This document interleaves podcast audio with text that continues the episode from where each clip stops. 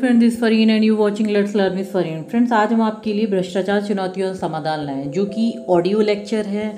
आपके answer writing के लिए हेल्पफुल होगा यूपीएससी आईएएस स्टेट पीसीएस सबके लिए। तो लेट्स स्टार्ट करते हैं। भ्रष्टाचार, चुनौतियों का समाधान। अपने भारत में भ्रष्टाचार है, सबको पता है। तो देखते हैं, है क्या भ्रष्टाचार में? आज़ाद हिंदुस्तान की तकदीर में भ्रष्टाचार का दीमक कुछ इस तरह समाया है कि आज जीवन, समाज और सरकार का ऐसा कोई क्षेत्र नहीं बचा है, जो सुरक्षित हो, संसद से सड़क तक, मंदिर से दफ्तर तक, आम आदमी से खासो खास तक, जिसको जहाँ मिलता है लूटने में लगा। एक लाख छिहत्तर हज़ार करोड़ रुपए का टू घोटाला, एक लाख छियासी हज़ार करोड़ रुपए का कोयला घोटाला, तेईस सौ करोड़ रुपए का राष्ट्रमंडल खेल घोटाला नौ सौ करोड़ रुपए का चारा घोटाला, चार सौ करोड़ रुपए का आईपीएल घोटाला, आदर्श सोसाइटी घोटाला, बोफोर्स तोप घोटाला, रक्षा खरीद घोटाला, ताबूत घोटाला आदि तथा विदेशी बैंकों में पड़ा 120 लाख करोड़ का काला धन। क्या साबित करता है? जनप्रतिनिधि सरकारी ठेके के नाम पर ठगता है। न्यायाधीश गलत न्याय के नाम पर लूटता है। पत्रकार खबर दबाने तथा झूठे प्रचार के नाम पर मालामाल होता है। सरकारी बाबू, इंजीनियर, पुलिस क्लर्क और चपरासी दफ्तर में लोगों से घूस लेते हैं। शिक्षाविद शिक्षा बेचने पर उतारू हैं। पुजारी मंदिर आस्था और भगवान बेचने पर उतारू हैं। डॉक्टर इंसान बेचने पर उतारू है। न्यायाधीश ईमान बेचने पर। कोई दहेज से कमाता है तो कोई चापलूसी और दलाली से। यानी सर्वे भवन तो भ्रष्ट अस्थि। भ्रष्टाचार के इस दौर में धनवान इतराता है। बुद्धिजीवी, खामोश है, मीडिया बिका है, आम जनता त्रस्त है। भ्रष्टाचार ने ऐसी सेंधमारी की है कि honesty is a best policy का जीवन मूल भी धराशायी हो गया है। आज ईमानदार वही है जिसको लूटने का मौका नहीं मिला, वरना इस हमाम में सभी नंगे हैं। धन की कुसंस्कृति का ऐसा नंगा नाच भारत ने हम अपने हज़ारों साल के इतिहास में कभी नहीं देखा। क्या यही भारत की नियति होनी चाहिए? क्या यही गांधी अंबेडकर और भगत सिंह के सपनों का भारत है? भ्रष्टाचार की परिभाषा है क्या? एक्चुअल में भ्रष्टाचार की परिभाषा क्या है? समाज विज्ञानी विज्ञानियों के अनुसार भ्रष्टाचार में धन की उपस्थिति और सार्वजनिक पद का दुरुपयोग अनिवार्य है। यानी निजी लाभ के लिए सार्वजनिक शक्ति का इस प्रकार प्रयोग करना जिससे कानून भंग हो, हो या समाज के मानदंडों का विचलन होता हो। इसे भ्रष्टाचार कहते हैं। भोजन में मिलावट या नकली दवाएँ बेचना भी भ्रष्टाचार है।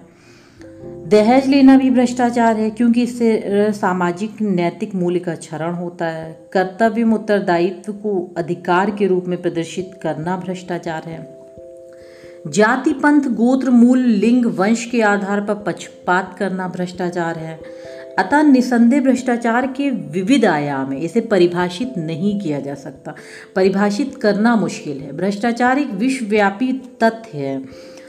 प्राचीन मिस्र, यूनान, बेबीलोन और रोमन समाज में न्यायाधीशों एवं राज्य अधिकारियों को रिश्वत दी जाती थी। मध्यकाल में रोमन कैथोलिक मिस्र, यूनान मिस्र चर्च द्वारा अनुग्रह का शुल्क लेने की प्रथा को मार्टिन लूथर किंग द्वारा भ्रष्टाचार की संज्ञा दी गई।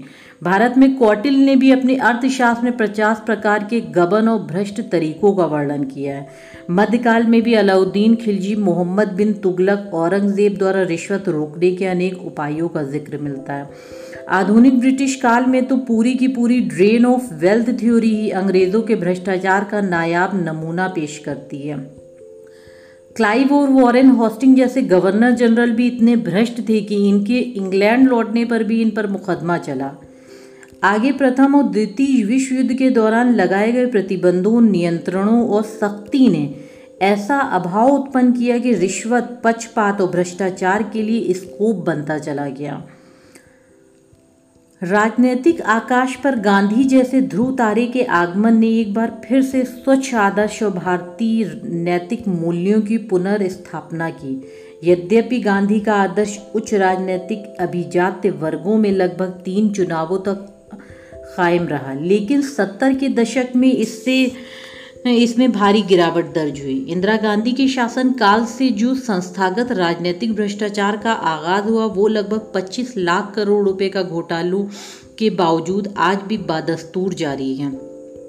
एक सौ अड़सठ देशों के भ्रष्टाचार सूचकांक में भारत छिहत्तरवें स्थान पर है। अमेरिका में वाटर गेट कांड के बाद राष्ट्रपति निक्सन को अपना पद छोड़ना पड़ा। लेकिन भारत में कितने ही घोटाले साबित हो जाएँ, पर कोई सरकार नहीं गिरी। एक अंतर ये भी है कि विकसित देशों में उच्च स्तरीय व्यापार या खरीदारी में ही भ्रष्टाचार है, जबकि भारत में रेल आरक्षण से लेकर सिनेमा का टिकट खरीदने तक में बच्चों को प्राथमिक स्कूल से लेकर सरकारी कॉलेजों में एडमिशन तक, सरकारी अस्पताल के बिस्तर से लेकर गैस सिलेंडर खरीदने तक में हर जगह घूस देना पड़ता है। यानी अन्य देशों में अवैध या गैर खानी गैर कानूनी चीज़ों के लिए भ्रष्टाचार है, परंतु भारत में वैध या आधिकारिक चीज़ों के लिए भी पैसा दिया जाता है।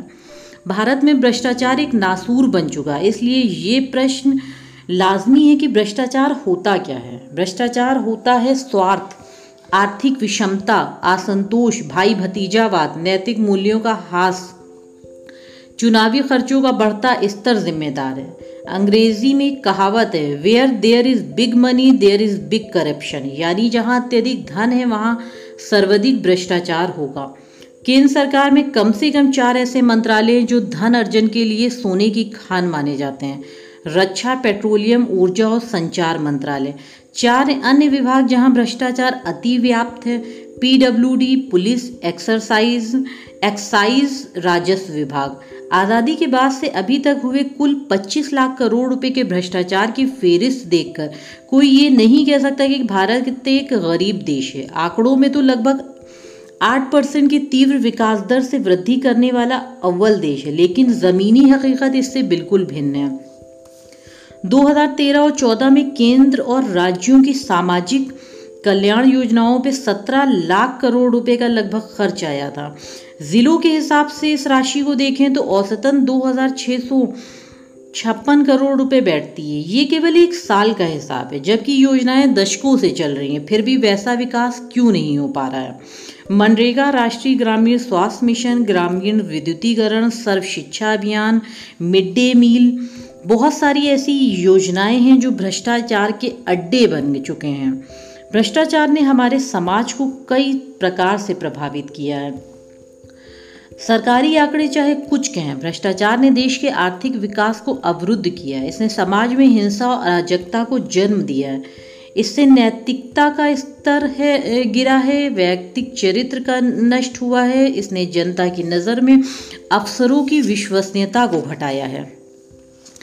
अकुशलता और अनुशासनहीनता को बढ़ाया। अंततः आम आदमी जीवन कष्ट, का जीवन कष्टप्रद कर दिया है। फिर भी हमारे देश में बस लंगड़े, लोकपाल और गूँगे बहरे, आई आरटीआई एक्ट जैसी कृत्रिम लड़ाई की वकालत से ही इसके खात्मे की बात की जाती है। दरअसल भ्रष्टाचार को समाप्त करने के लिए जिस दृढ़ राजनीतिक इच्छा शक्ति की आवश्यकता है, वो हमारे नेताओं के पास है ही नहीं। इसका समाधान क्या हो सकता है? इसके समाधान के लिए संदिग्ध अधिकारियों को संवेदनशील पदों से दूर रखना चाहिए। उदारवादी नीतियों को सावधानी से लागू किया जाना चाहिए।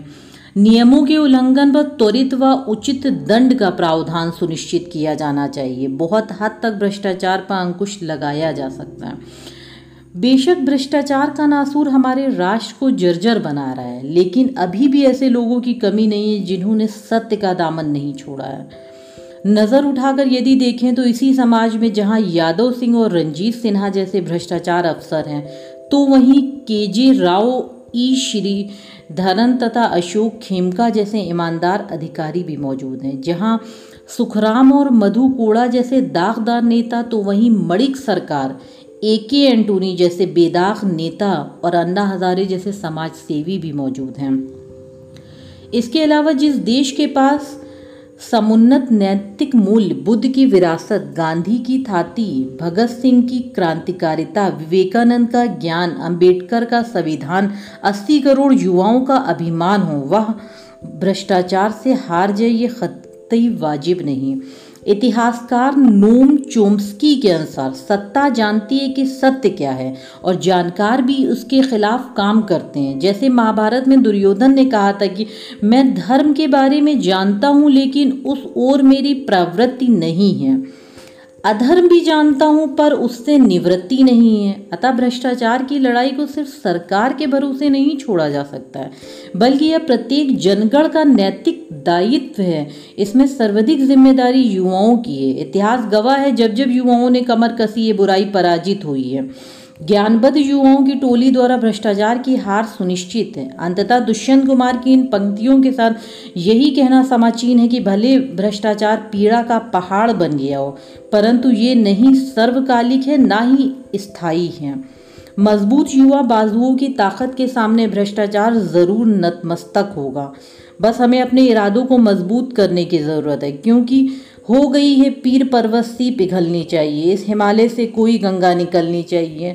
सिर्फ़ हंगामा खड़ा करना मेरा मकसद नहीं, मेरी कोशिश है कि ये सूरत बदलनी चाहिए। Thank you so much for listening this video and please like subscribe and share this video